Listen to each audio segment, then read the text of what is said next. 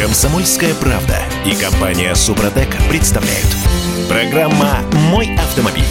А Вот представьте себе, сегодня с утра вы проснулись, а а вся страна платная парковка. Вот вся-вся-вся-вся-вся-вся-вся. А, нормально? А между прочим, э, нас к этому ведут. Минтранс эм, решил расширить успешную коммерческую практику организации платных парковок в Москве на всю страну. Всем доброе утро. Я Дмитрий Делинский, Олег Осипов у нас на связи. Олег, привет. Доброе утро всем. Так, и э, давайте разбираться, в, в чем тут сыр-бор, что, что это за фигня такая происходит в недрах нашей власти. Э, Минтранс подготовил инструкции по организации паркингов э, инструкции для муниципалитетов. Там черным по белому написано, что федеральные власти советуют местным властям вводить плату за парковку, когда транспортными средствами занято более 85% мест. Ну, в принципе, э, ну, это московская история. Московская абсолютно. А я просто вот на твой первый вопрос. Вышли вы там э, в каком-нибудь небольшом муниципалитете, по сути, в деревне, а там висит табличка «Просим заплатить», да? Мгм. Я представляю, сколько пройдет времени в таком небольшом населенном пункте, чтобы снесли этого главу э, поселкового совета или там чего-то. Я думаю, что до вечера он не дотянет э, за своим столом. Не, ну, Ну, есть что- ре- региональные города с населением там больше 50 условных тысяч человек, у которых э, есть центральная площадь, есть центральная улица, на которой, Ну в да. общем, да. паркуются машины, те, кто там работает, живет, вот это все. И м, еще одна цитата по коммерсанту. Эм, Значит, спрос населения на длительную, более суток парковку нужно удовлетворять, внедряя внеуличные парковки, автостоянки и гаражи. Эм, При этом количество мест на улично-дорожной сети и на внутриквартальных территориях должно сокращаться. Парковка вдоль улиц вообще должна рассматриваться как временная мера, которая используется лишь в случае, когда это позволяет пропускная способность магистрали. Даже чиновники, вот эти региональные, которых Олег угрожает снести в том случае, если все это случится, срастется, даже эти чиновники называют все это мерами по сдерживанию роста автомобилизации населения. Самое время, да? Мгм. Ну, с другой стороны, да, слушайте, на самом деле проблема существует. А Москва не от хорошей жизни э, вводит эти драконовские правила. Господи, да давайте Хотя- сожжем уже эту Москву, как предлагал Сергей Шнуров. А, э, Да, тогда не будет таких предложений. Это совершенно правильно. серьезно? Вот. Это, конечно, подход. Я думаю, что он нереализуем. Но э, если разбираться в мелочах, дьявол в деталях кроется. Что такое 85% занятых мест? Да? 85% от чего? От того, сколько полосок нарисовали на проезжей части справа. Ну да, почему нет? Ты можешь нарисовать одну, а можешь 10. И, э, легко регулировать, так сказать, э, э, стоимость парковки в час. Я как понимаю, в Олег. Москве, 420, да. Но есть нормативы, я сейчас точных цифр не помню, там условные 2 метра на 5 метров. Вот. И Да, плевать на там- эти нормативы. Ну и что? Нарисовать-то можно где угодно и сколько угодно, как Москва показывает, та же самая. Кроме того, вот эти нормативы, они, конечно, замечательные. 2 на 5 метров и прочие. А то, что никакие нормативы не соблюдаются в смысле строительства дорог, когда растут курятники пластиковые в Москве сплошь и рядом. У меня из окна один такой видно микрорайон. Это жуть. То есть дороги остались те же. Я выехать не могу отсюда. Ну, потому что просто дорог не строится, да? А строятся вот эти вот э, дома, так сказать, многоэтажные. Ага. И пока они стоят, так сказать, тут ничего не сделаешь. Короче говоря, эти нормы не соблюдаются. И в этом вся проблема. И от того, что Минтранс э, сделал эти рекомендации, едва ли это изменит, так сказать, э, ну, я не знаю, ситуацию в крупных городах. Не, В ну общем-то, как? честно сказать, вот я тут поездил, когда был там в Костроме. В Костроме, по-моему, нет платных парковок до сих пор. Только закрытые, если это за шлагбаумом. Да? А вот в Нижнем Новгороде есть. Э, Там в других городах, где я побывал, тоже уже появляются, так сказать, да и в Питере есть на самом деле, насколько мне известно. Ну да, весь центр города, значит, у нас не только центральный Адмиралтейский, на будущий год еще Петроград, Василий Островский. Эм, Народ, ну так, ничего не бунтует, хотя бы потому, что у нас все это стоит 100 рублей в час. С другой стороны, Минтранс прав вот в чем, абсолютно Так. прав. В том, что на дорогах, на проезжей части парковок быть не должно.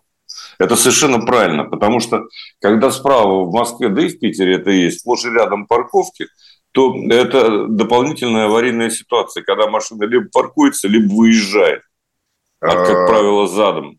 Олег, а вот сейчас э, это было жестко. Э, ну, просто потому что, окей, вы освобождаете обочины дорог в центре Петербурга от машин. Выглядит красиво, это во-первых. А во-вторых, куда вы эти машины засунете? Вот, вот правда, под землю, да. в наши болота. Послушайте, э, кроме подземных, есть еще наземные многоярусные парковки. О, да, и... да, да, давайте превратим Эрмитаж в многоярусную парковку. Хорошо, послушай, есть другая история. Mm. Запретите движение по Невскому вообще, в принципе. Сделайте пешеходную зону. Была такая мысль. Если уж... Была такая мысль, да качок, кто, кто мешает? Так сказать. Другое дело, что кто туда придет, так сказать, и на чем приедет. И кроме того, не выполняются другие требования, которые необходимы. Я имею в виду парковочные места около больниц, других объектов социально-культурного назначения и так далее. Там все хорошо расписано в, этом в этом документе, что, мол, Э, днем могут парковаться э, одни, а вечером посетители театра и так далее. Попробуйте в Москве к любому театру подъехать и припарковать машину вечером перед началом спектакля. Это импосибли, как говорят французы. Mm-hmm. То есть, ну, по меньшей мере, там, ну, метров за 500, может, что-то можно найти. Но, mm-hmm. как правило, в этих местах совершенно... Да и у больниц это беда, просто беда. У mm-hmm. Боткинской больницы, самой крупной, по-моему, в России, не только в Москве, если не ошибаюсь, три или пять парковочных мест. Это же издевательство над здравым смыслом, как мне представляется. А, вот еще, эти вещи надо решать. Еще один момент э, по поводу здравого смысла. Я понимаю, когда в Европе идет борьба за экологию, за место под солнцем, и там, значит, идет процесс деавтомобилизации населения. А, там, значит, вводят въезд, э, запрет на въезд в центр Парижа, значит, велосипедные дорожки, платная парковка, причем не только в крупных городах, но и в мелких, э, как в Германии. Вот. Европа маленькая, там сравнительно небольшие расстояния между населенными пунктами и более-менее развитый общественный транспорт. У тебя всегда есть альтернатива. Но, черт возьми, когда европейский опыт деавтомобилизации предлагает распространять на нашу страну, но это вызывает эм, острое желание сделать что-нибудь противоестественное с нашими властями. Вот. Ну, как минимум, недоумение это вызывает. А, Дима, вот один пример такой. Вы помните длительную историю, когда в Париже разрешен был въезд по четным с четными номерами, по нечетным с нечетными? Я, вот думал, это, вся... это, я думал, это легенда. Ну, то есть, типа... Нет, вот это все отменено уже давным-давно. Этого нет потому что люди совершенно справедливо возмутились. Да что это за ерунда? Вы не можете обеспечить э, нормальный проезд, с чем мы вдруг за это должны платить? Кроме всего прочего, самое главное. А в Европе, э, в Германии, например, да, 700 э, автомобилей на тысячу населения. Ну, это как минимум, да? У нас 700. 300. У нас 300 в Москве. Не надо путать со всей Россией. Угу. Это в Москве 300. Это самый автомобилизованный, так сказать, регион, московский регион. Ничего подобного. Питер гораздо более автомобилизованный, чем Москва. Дальше. Ну, может быть, 350 у вас там, я не знаю, угу. или 378. Но это далеко от э, норматива. В Америке, кстати сказать, э, тысячу на тысячу, а то и больше тысячи на тысячу населения, угу. включая младенцев и стариков. Поэтому, да, с одной стороны, нам есть куда расти, с другой стороны, проблема действительно существует – но, к сожалению, вот эти подходы все, Минтранс один подход демонстрирует, так сказать, ГИБДД другой, местные власти третий.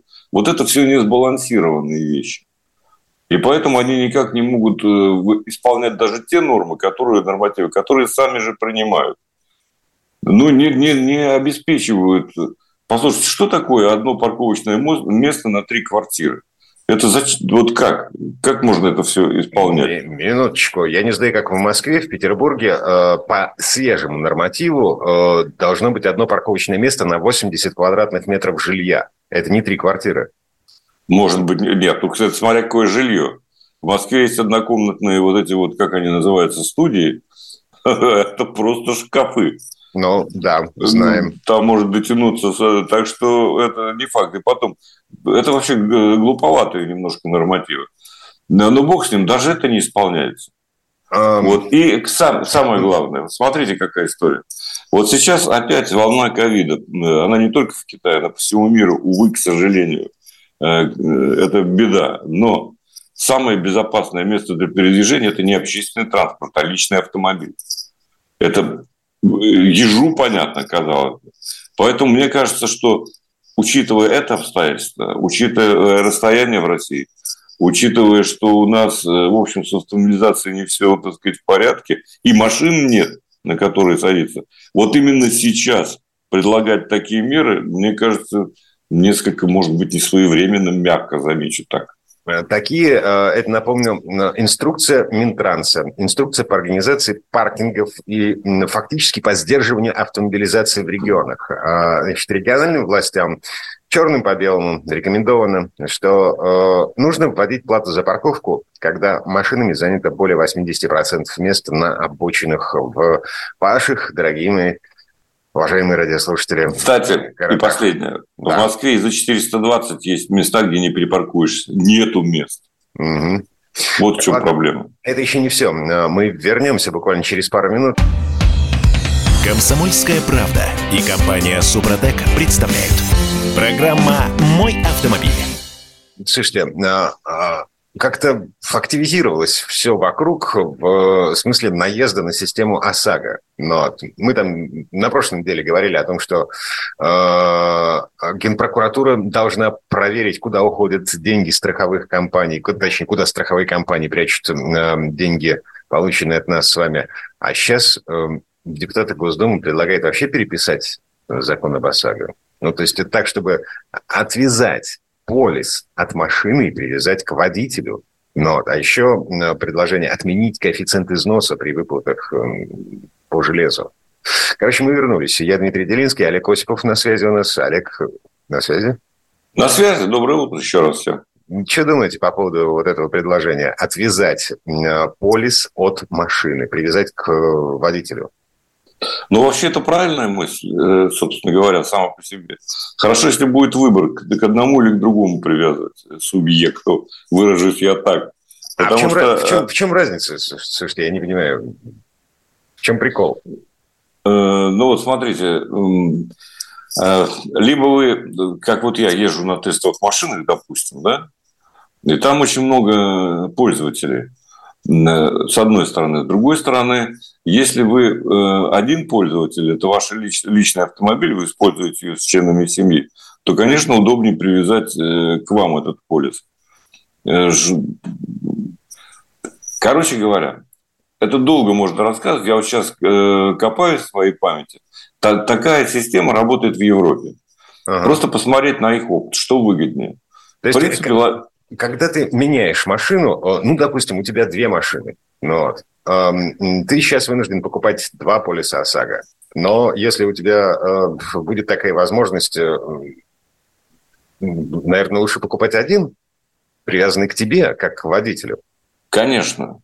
Конечно, там другое дело, что э, как это все считать, потому что у нас же все зависит от, не только от опыта, от стажа и так далее, но и от мощности там, двигателя, бла-бла-бла, все вот это вот.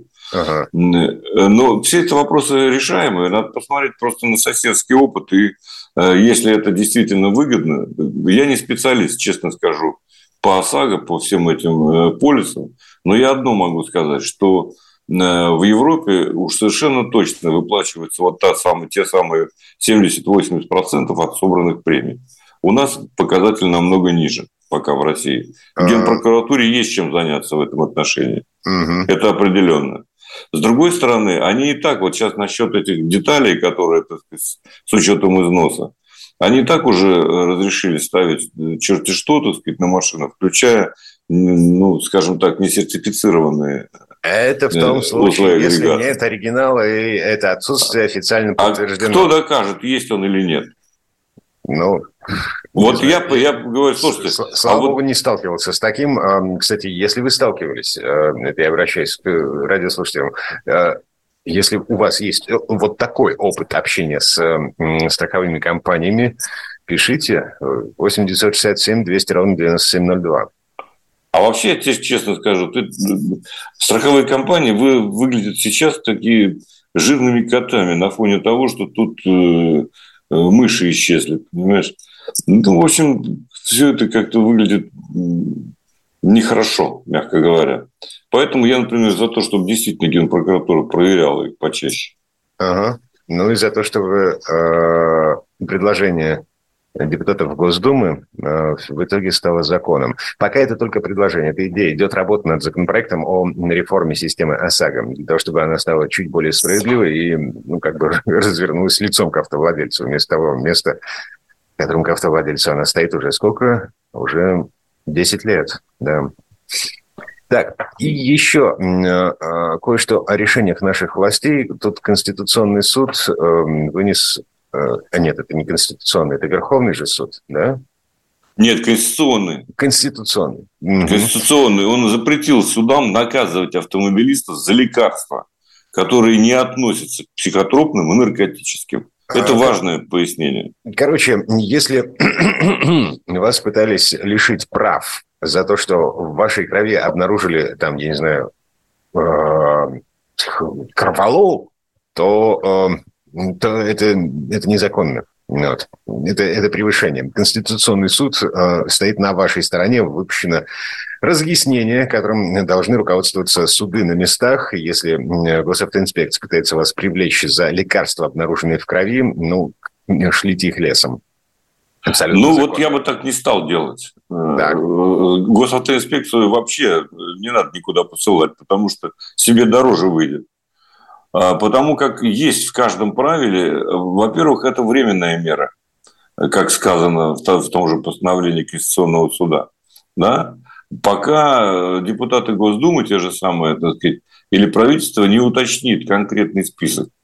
Вот. Во-вторых, никто не запрещает э, э, привлекать к ответственности, если есть такое желание на самом деле, даже несмотря на вот эти разъяснения Конституционного суда и принятие вот этих временных мер. Поэтому я бы тут э, был осторожней. Посылать никого никуда не надо, а следить за тем, что употребляешь, э, необходимо.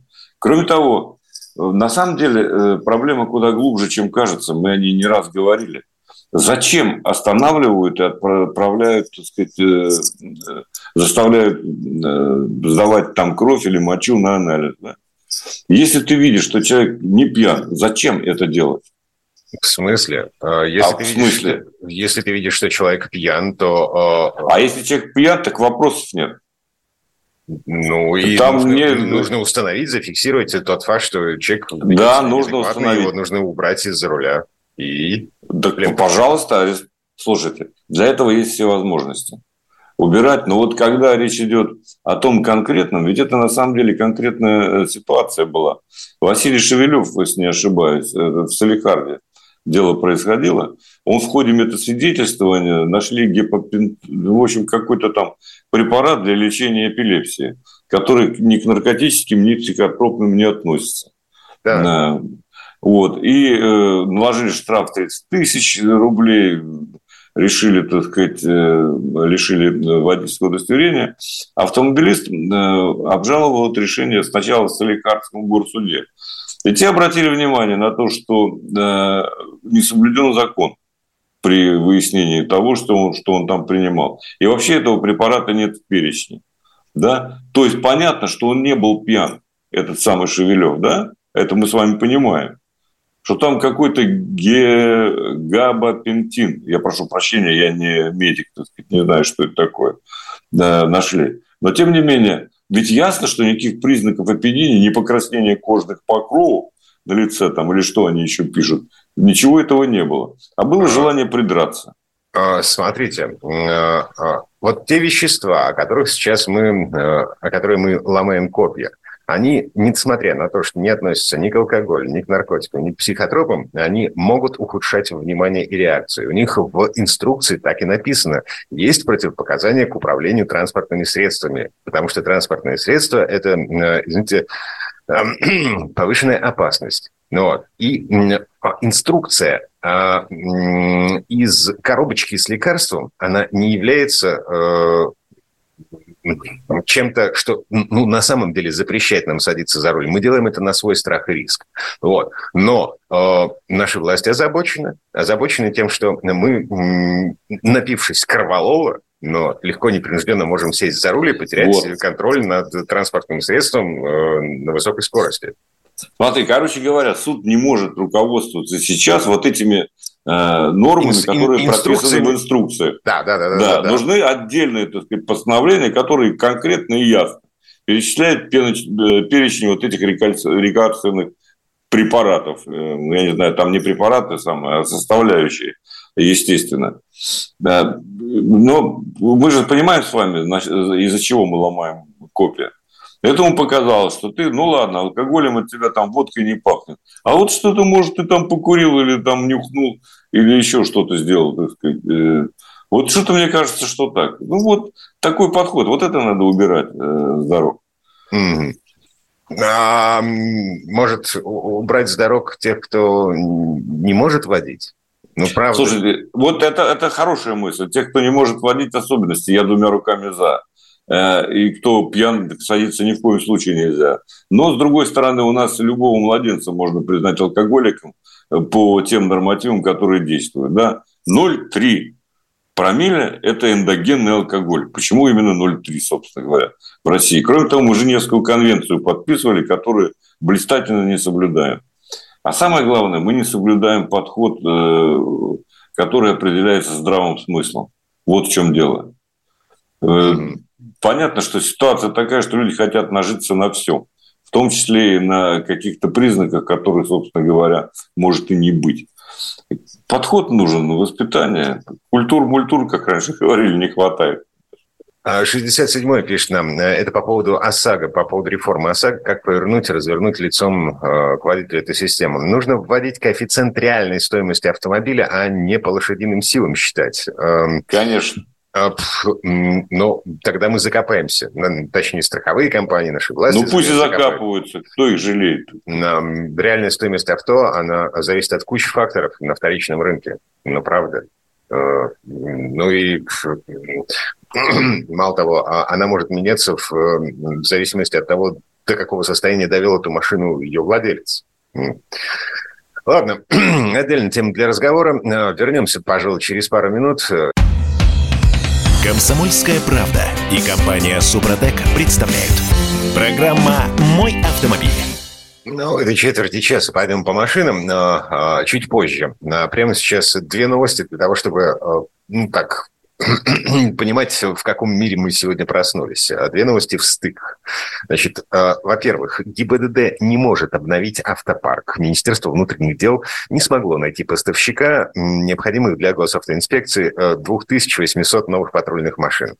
Это первая новость. Вторая новость. Доля продаж китайских брендов на рынке в России превысила 33%. То есть каждый третий новый автомобиль в нашей стране – это китайцы. Я уже видел хавал в полицейской раскраске. Ну, короче, мы вернулись. Я Дмитрий Делинский, Олег Осипов на связи у нас. Олег, доброе утро. Да, привет еще раз всем. По поводу госавтоинспекции. Э, что-то порядка 4 миллиардов рублей собирались потратить в этом году на закупку новых машин, но э, покупать нечего. Единственный вариант э, это это гранта без системы АБС. Госавтоинспекция не хочет ездить на таких машинах. Не хочет? Ну, видимо, Или да. не может. Они, эм, Вообще... они собирались объявлять тендеры, конкурсы на закупку всего этого хозяйства на 4 миллиарда рублей, но так и не объявили. Две с половиной тысячи новых, 2800 новых патрульных машин им нужно было. Не будет. Вообще, на самом деле, э, полиция во всех странах мира да и в России она не может быть исключением, она э, садится на э, достаточно быстрые, мощные автомобили. Ой-ой-ой. Так, ой, так ой, принято. На, на, Весту, да, значит, УАЗы. Нет, вот это послушайте, все. Это, mm. нет, я говорю, как принято. Mm. Как, в общем, надо. Потому что, ну, по меньшей мере, они должны суметь догнать а не выставлять там кордоны из частных водителей, как у нас было такое в Москве. Ну, да, помните этот нашумевший случай. Да, я помню. А, есть а, рабочие лошадки и есть догонялки. Догонялок нужно, ну, немного. Вот. А основной автопарк – это рабочие лошади. Согласен. Тем, тем более для э, дорожно-патрульной службы там и так далее. но, в принципе, они должны уметь ездить. Да? Поэтому я, например, очень сомневаюсь насчет УАЗа «Патриот», зачем он нужен. Mm-hmm. Чтобы доставить бригаду с, мест, с пункта А в пункт Б, нужно, главное, чтобы не опоздали. Да? Э, при этом, чтобы э, предотвратили преступление или там... Олег, э, кроме Москвы есть еще вся остальная страна, и по ней нужно каким-то образом передвигаться. Да, правильно, вот хорошо, это хорошая мысль. Угу. То есть по... нужен внедорожник такого плана. Да, поэтому, значит, госавтоинспекция до сих пор у нас закупала для своих нужд Шкоды, Хёнды и эм, АвтоВАЗы и УАЗы. Вот. УАЗ Патриот, Шкода Октавия, Hyundai Solaris, Лада Веста. Вот это все ну, госавтоинспекция покупала последние три года. С 2009. Ну, теперь, теперь вот Ладу Гранту можно закупать. Правда, она... Нет, они не готовы. До сих пор без АБС. Это mm небезопасно. Но, с другой стороны, вот э, в Тольятти обещают э, в следующем году, в начале, возобновить серийное производство упрощенной Весты – с механикой и 90-сильным двигателем, тем же, что и на гранте стоит. Угу. Так что, ну, ну, будет какая-то возможность. Меня, знаешь, что еще смутило? Меня смутило вот, вот эти данные. Я им верю, конечно, что 33 ну, там, процента с чем-то китайских автомобилей. По моей визуальной оценке, вот я смотрю, что продается, что покупается, и главное, что ездит на дорогах все в большем количестве. Китайцев больше, по-моему, становится. Mm. Просто немыслимое количество. Больше, чем 33. А... Боль, вот, честное слово, по ощущениям. Но я, наверное, не прав, скорее всего. А, Хотя это, локали... это статистика в моменте, Олег. Значит, э, автостат, вот эти самые 33% от общего числа продаж приходится на китайцев, это за неделю, а, за неделю с 21 по 27 ноября. В общей сложности, наверное, количество китайских машин на дорогах, ну так... Нет, а локализован скажу, только один, кстати сказать. Так, чего? Это в, в Нижнем, мне кажется, там выпускают, кстати, Хавал для э, именно для э, МВД. Они да. специальные раскраски даже готовы делать его. Угу. Так что, но там дело ведь не только в том, что хватает или не хватает машин, что их э, нельзя купить. У нас есть, кстати сказать, например, Сузуки, которая не ушла с российского рынка, Mitsubishi, да, там ну, есть какие-то производители более-менее. Правда, Сузуки маленькие э, в массе своей. И дорогой. И дорогой. Сейчас еще на Исузу пришли с, с таким достаточно симпатичным большим кроссовером. Мы еще не ездили, вот я собираюсь э, все-таки э, взять его как-то, поездить, посмотреть, что это за зверь. Но выглядит очень симпатично. Короче говоря, сейчас у нас локализован только Хавейл, или Хавал, как его называют в народе. И э, есть одно предприятие, которое выпускает автомобили в раскраске. В то время как, ну, например, э, в Америке как-то я ездил на автомобилях, Ford их выпускает э, именно для полиции. И они изначально оборудованы там по высшему разряду. Вот как раз для дорожной полиции они выпускают их. В общем, у нас надо сделать что-то подобное. В принципе, наладить производство, мне кажется, особых проблем нет. Э, но, правда, для этого нужны компоненты. Что тут говорить? Угу. Еще раз напомню, Гранта до сих пор выпускается без системы АБС. А тем временем, кстати, АвтоВАЗ начал испытание электрического Ларгуса. Но радостно, отрадно, ну вот как бы первая машина сошла типа с конвейера. Вот. Это еще даже не предсерийная история, но в общем, какое-то шевеление там происходит по этому поводу. Так, да, чё? мне сложно себе представить, что полностью уйдут э, э, автомобили с ДВС, э, ну, скажем, в европейской части России. А, я, я понимаю, это, это городская развозка. Вот. Это возить, эм, там, я не знаю, какие-то... Это, это курьерская машина. А представляешь, еще хорошо придумать такой автомобиль с дугами, как у троллейбуса, чтобы он постоянно подзаряжался. Потому что с инфраструктурой, в общем, не очень хорошо.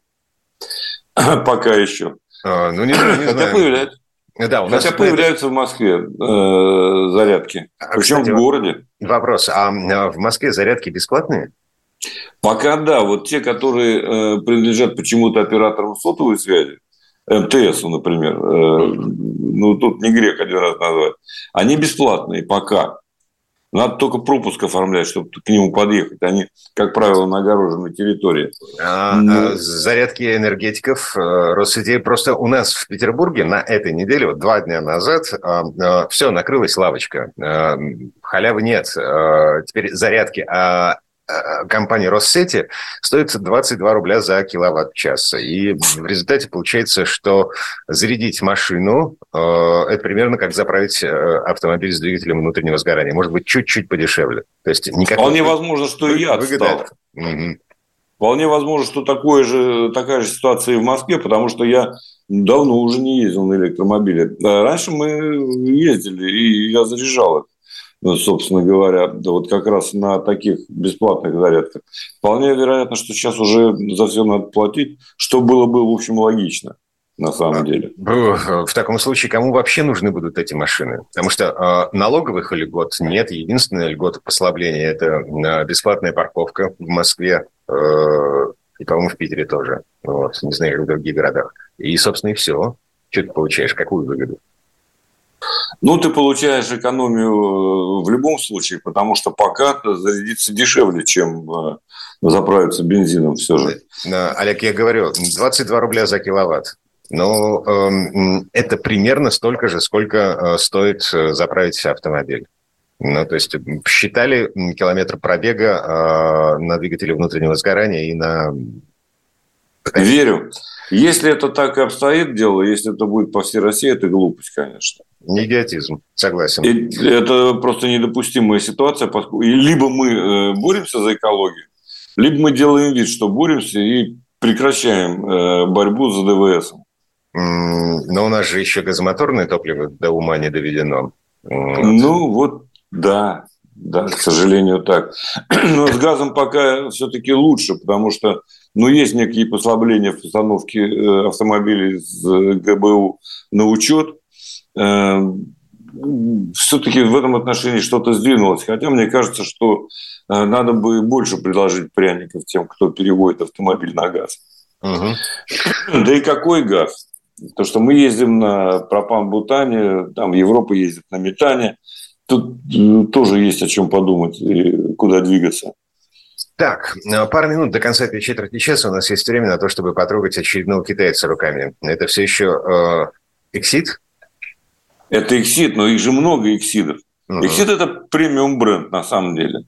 Э, у меня сейчас э, TXL, TXL, э, так, проще говоря, который, собственно говоря, с моей точки зрения, является лучшим представителем китайского автопрома на сегодняшний день.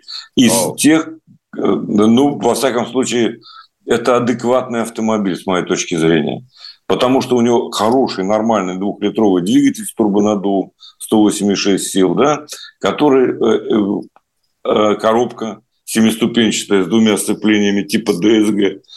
И все это сделано не без помощи немецких инженеров, а главное, подвеску они доводили.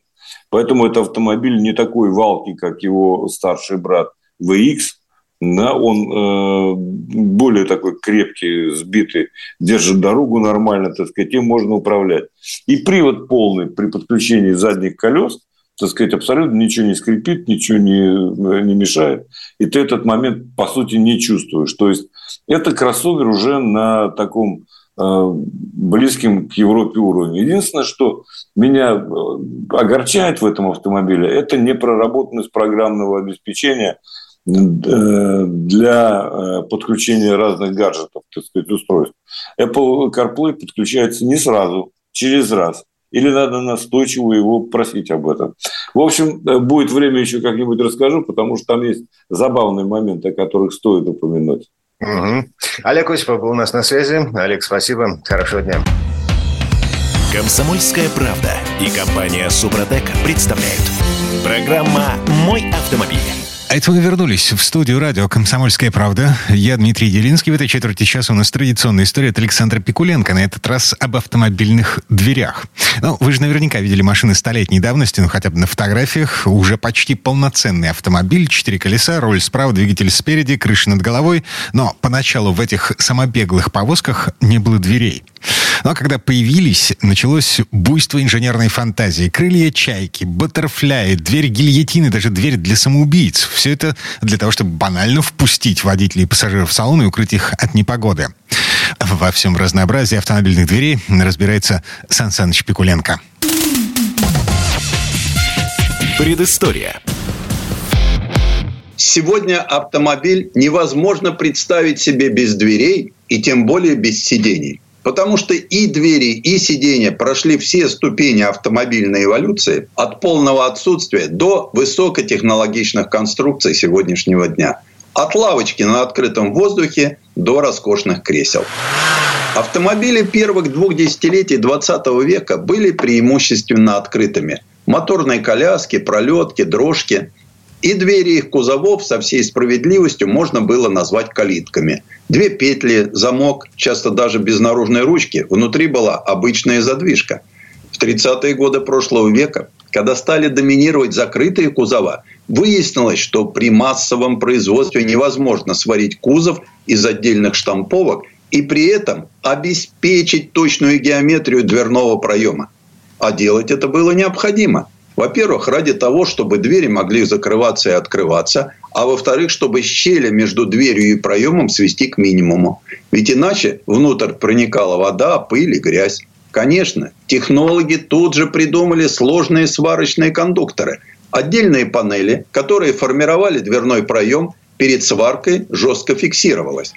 Но в конце концов рациональнее всего оказалось выштамповывать проем в цельной боковине кузова. И основную панель дверей тоже штамповать целиком, чтобы она точнее входила в проем. Позже, в 40-х, когда пошла мода на обтекаемые кузова, стали мешать выступающие дверные петли. И пришлось их прятать внутрь.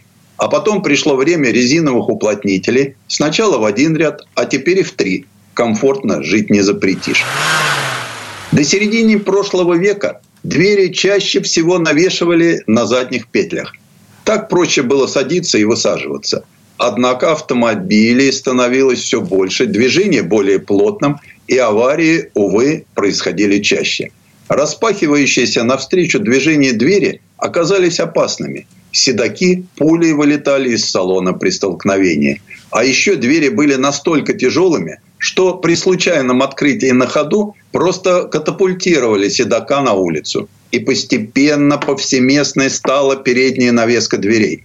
А потом в интересах безопасности появились замки роторного типа и различные фиксаторы. Стеклоподъемники, наряду с замками, уже с 30-х годов начали активно обживать внутреннее пространство дверей. А в последние десятилетия 20 века Появились приводы зеркал, воздуховоды для обогрева дверных стекол и, наконец, защитные брусья. И все это приходилось размещать внутри двери, которая с каждым десятилетием становилась все толще и тяжелее, а петли массивнее. Мало того, внутри тех же дверей теперь приходилось выкраивать место для боковых подушек безопасности. В 1955 году Mercedes-Benz предложил на своей спортивной модели 300 SL двери, поднимающиеся вверх, словно крылья. Но у них сразу нашелся очень существенный недостаток. При поднятии дверей вода и грязь сразу попадала в салон. Тем не менее, эта конструкция продолжает жить на ряде спортивных машин. Особенно ее любят создатели концепт-каров. Когда в угоду аэродинамике в 80-е начался повальный отказ от водосточных желобков – Конструкторы стали делать их скрытыми. На них сверху заходила, захватывая часть крыши, верхняя кромка двери. А еще в современном мире, где становится очень тесно, стали удобны сдвижные двери, которые можно видеть на многих современных машинах. Эти двери перемещаются по направляющим с роликами. Но они очень чувствительны к перекосам и поэтому требуют жесткого основания кузова. Удобные, скользящие по направляющим пассажирские двери минивенов и микроавтобусов появились еще в 60-х. Гораздо реже сдвижные двери используются на легковых автомобилях, но встретить их все-таки можно. В 50-х дизайнер Говард Дарин представил спортивный родстер марки «Кайзер». Его фишкой стали двери, уезжавшие в передние крылья – Получилось эффектно, но не очень удобно. Дверные ниши Кайзер Дарин были ограничены по длине, Поэтому в салон Родстера приходилось буквально протискиваться. Оригиналами в конце 80-х прослыли и создатели BMW Z1. Пластиковые двери компактного немецкого родстера буквально опускались в проемы боковых порогов. Подъемный фонарь салона – самый редко встречающийся и, пожалуй, наиболее нетрадиционный способ проникновения внутрь. Двери с верхним подвесом по своей конструкции ближе всего к фонарям военных самолетов. Их эстетические достоинства поистине бесконечны, но практическое применение крайне затруднено. Поэтому верхний подвес чаще всего используют на концепт-карах и прототипах. Столь причудливой эволюцией и все усложняющей конструкции дверей создает им репутацию одного из самых сложных элементов кузова. Они требуют искусного сочетания конструкторских решений, дизайна, а также все более изощренной технологии. И сегодня во многом именно двери определяют общую концепцию современного автомобиля. Но закроем двери и сядем на сиденье – Зачем они нужны, объяснять никому не надо. Понятно, что водитель должен правильно и удобно располагаться и легко доставать до органов управления. Также понятно, что сиденья не могут быть жесткими. Кому приятно, управляя машиной, получать синяки и шишки. Но и слишком мягким водительское сиденье делать нельзя, потому что положение седока не должно меняться под действием фронтальных или боковых сил. Сегодня правильное автомобильное сиденье – это перемещающаяся в продольном направлении подушка, регулируемая по углу наклона спинка и венчающий ее подголовник. Эти основы кажутся незыблемыми и вечными. Впрочем, чего еще требовать, если составляющие детали спроектировали как надо? Кстати, хороший вопрос. А как надо? Чтобы ответить на него, автопроизводители прибегают к услугам ученых, в том числе и ортопедов. Ведь удобное и безопасное положение человеческого тела – их забота. Понятно, что нигде и ничто не должно давить на позвоночник и таз. Именно на него приходится центр тяжести. И тело нужно разместить таким образом, чтобы длительное пребывание этого самого тела на сиденье не приводило к заболеваниям опорно-двигательной системы. А ведь угодить всем невозможно. Поэтому в автосалонах будущие владельцы долго осматривают сиденья, регулируют их под себя, то есть присиживаются. Ведь удобное положение за рулем с точки зрения как эргономики, так и обзорности – залог комфортной и безопасной езды. Для того же, чтобы удовлетворить запросы как можно большего числа автомобилистов, производители идут по пути увеличения числа настроек водительского сидения. Самый распространенный из них – регулировка по высоте, а дальше – полет фантазии ограниченная разве что бюджетом на разработку или толщиной кошелька потенциального покупателя. Недаром производители бизнес-седанов уже передали часть регулировок сидений введение бортовой мультимедийной системы. Иначе для рычажков и кнопок просто не хватило бы ни места, ни пиктограмм. Конструкторы не только сделали сиденья удобными, это в конце концов норма, особенно в сегменте премиум. Мультиконтурные кресла умеют поддерживать тело в поворотах, поддувая соответствующие баллоны. Помимо комфорта, такие сиденья для водителя еще и важный источник информации о боковых перегрузках, которых подчас не хватает. Кроме того, на кресло возложена еще одна функция. Если автомобиль чувствует вероятность ДТП, например, при аварийном торможении или резком маневре, кресла сами приводят тело в положение, оптимальное для работы всех уменьшающих последствия аварии систем. Ну а инженеры идут дальше по пути придания сиденьям дополнительных функций безопасности. Так еще в 1997 году на Саабе появились активные подголовники. Приняв соответствующую информацию от датчика, что последовал удар сзади, подголовник выстреливает навстречу голове предотвращая опасную хвостовую нагрузку на шейный отдел позвоночника. Эта система получила настолько высокую оценку, что признается одной из самых лучших в пассивной безопасности. Уже в ближайшем будущем сиденье наверняка научат вести себя подобающим образом и при фронтальном ударе. Ведь правильно принять тело, летящее вперед и получающее встречный импульс от удерживающих систем, очень важно. Вот такая эволюция прошла за последние сто лет в двух хоть и разных, но очень взаимосвязанных элементах автомобиля. Тем более, что они так близко друг к другу расположены. Предыстория. Сан Саныч, спасибо. Это был Александр Пикуленко, летописец мировой автомобильной индустрии. И у нас на этом все на сегодня. Дмитрий Делинский, радио «Комсомольская правда». Берегите себя. Программа «Мой автомобиль».